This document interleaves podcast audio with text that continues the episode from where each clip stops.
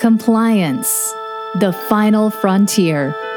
Tom Fox is the voyager of trekking through compliance. His mission? To explore the original series and seek out and share what it can teach you about compliance. Here's your host, Tom Fox.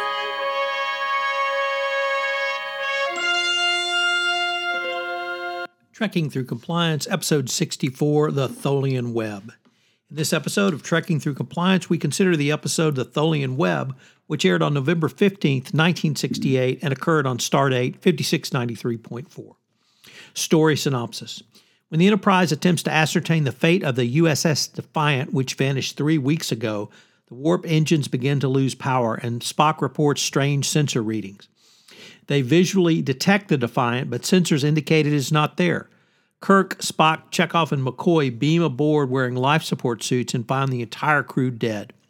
The captain's neck is broken, and the landing party initially suspects mutiny.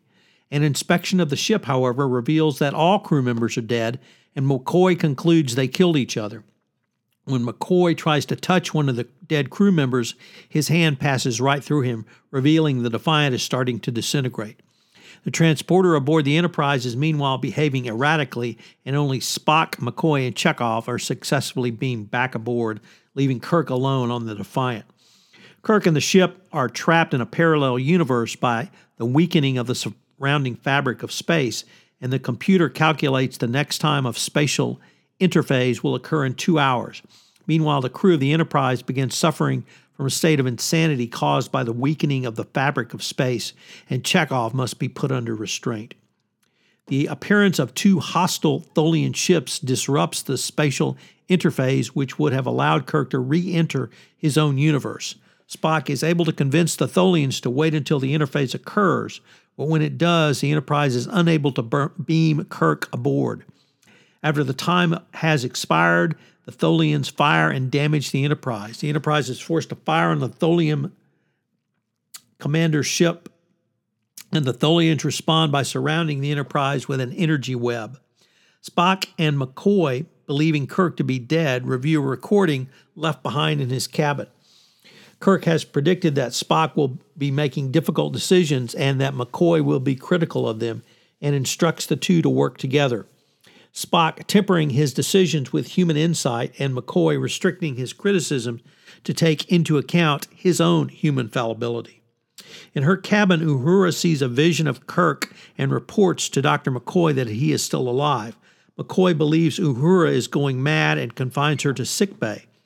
Scotty then sees the same vision and rushes to the bridge where everyone, including Mr. Spock, sees it as well.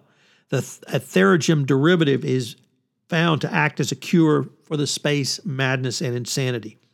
Scott is hesitant until McCoy informs him that he has prepared it using alcohol as a solvent.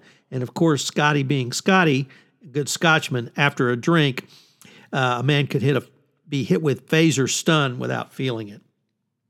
The Enterprise is able to hold Kirk in a transporter beam at the next interphase, then escape from the completed Tholian web by using the ship's power to disrupt the space time continuum and throw Enterprise 2.72 parsecs distant. Kirk's oxygen is about to run out, and McCoy is ready with a hypo of triox just as Kirk beams aboard and faints.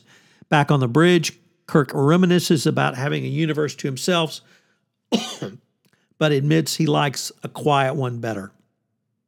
He then asks Bones and Spock if they reviewed his last orders, and Spock avoids the question, and McCoy downright lies about it.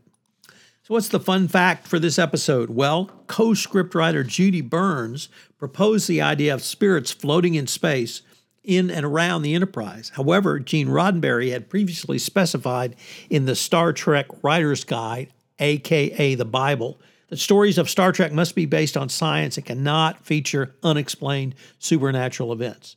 This led Burns to come up with the idea of the interdimensional rift, which was used extensively throughout multiple Star Trek iterations going forward. So, what are some of the key takeaways from this episode? Well, uh, I think the first one was Kirk's uh, management of talent. Uh, obviously, uh, McCoy and Spock are very different people, but how you manage talent in an organization is a key indicia of leadership. And while big talent usually comes with a big ego, here uh, Spock, excuse me, uh, Kirk had to encourage them to overcome their latent hostility and different points of view uh, in um, leading together. So uh, I thought it was a very good leadership lesson from Captain Kirk uh, when the tape recording was played going forward. And it uh, really, I think, uh, I'm not sure I really agree with the end where they claim they had not listened to it.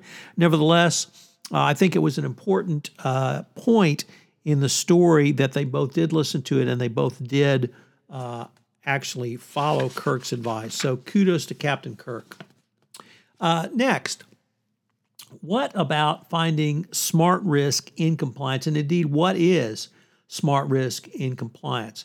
So, um, one of the things you can do, and I think it was well done in uh, this episode, it touched on it a little bit in the the prior point, which is putting together an informal team and figuring out what they can do best. So, uh, what uh, bring 25 people in a room and go over all the projects that you are uh, going to implement and see what ideas they have. So, um, using this technique, it uh, can be termed piling on to get new ideas. Nevertheless, I think it can be an effective tactic, particularly if you bring in non compliance practitioners. So, uh, think about using uh, smart risk for uh, some of your ideas going forward.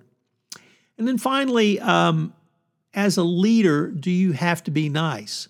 Certainly, uh, McCoy and Spock, I don't think, had this problem, but um, I've talked to uh, lots of uh, compliance practitioners, and uh, being nice, I think, is a key component of compliance leadership because you have so many different stakeholders. So try and be nice as a compliance leader.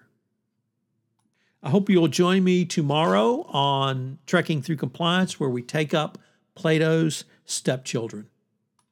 If you enjoyed this episode of Trekking Through Compliance, you can help it grow by sharing it with the biggest Trek fan you know.